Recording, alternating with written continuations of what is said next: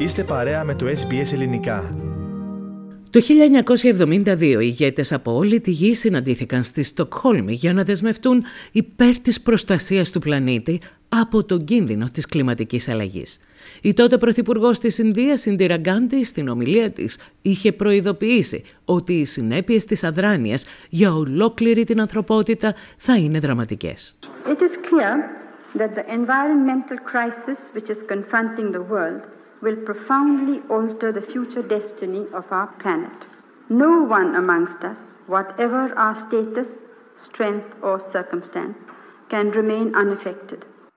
Μισό αιώνα μετά, ο κίνδυνος αντί να εξαφανιστεί, έχει πολλαπλασιαστεί. Μιλώντας στο νέο συνέδριο, στο Κόλμη 50, ο Γενικός Γραμματέας των Ηνωμένων Εθνών, Αντώνιο Κουτιέρες, προειδοποίησε ότι τα φυσικά συστήματα της γης δεν μπορούν να ανταποκριθούν στις απαιτήσεις μας.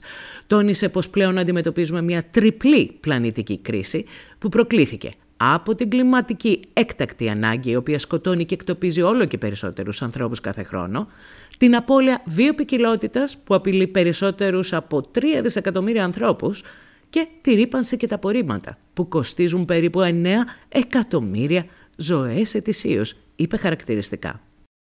As we have become more populous and prosperous, our environmental footprint has become unbearably heavy.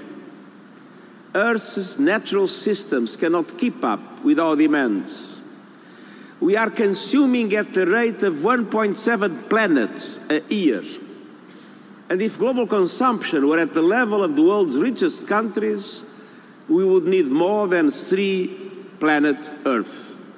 Βγάλτε μας από αυτό το χάος, προέτρεψε τους αντιπροσώπους στη Σύνοδο Κορυφής που συγκάλεσε η Γενική Συνέλευση του ΟΗΕ.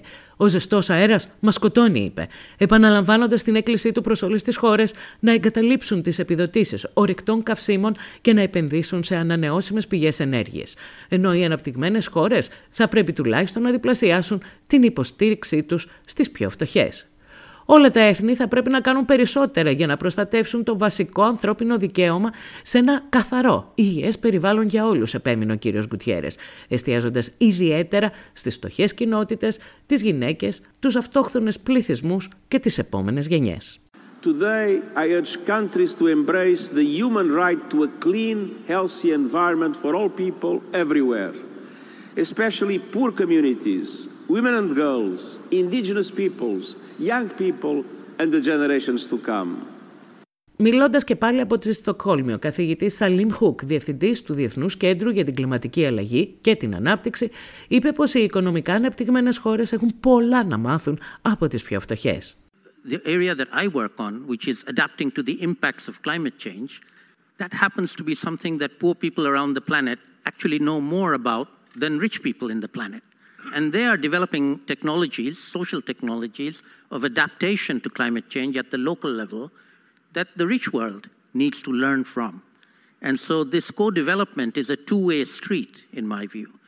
Not just the rich teaching the poor, but the rich learning from the poor. And it, when, when it comes to dealing with the impacts of climate change, that is exactly what we are going to have to do. Ακόμα και οι ηθαγενείς πληθυσμοί που έχουν μεγάλη σύνδεση με τη γη έχουν πολλά να μας διδάξουν για την αντιμετώπιση των φυσικών καταστροφών, προσέθεσε ο επικεφαλής του περιβαλλοντικού προγράμματος των Ηνωμένων Εθνών, Ίγκερ Άντερσεν. One of the biggest uh, ways backwards that we did is we modern human beings feel we know more than the indigenous people on the planet. And that has been absolutely wrong.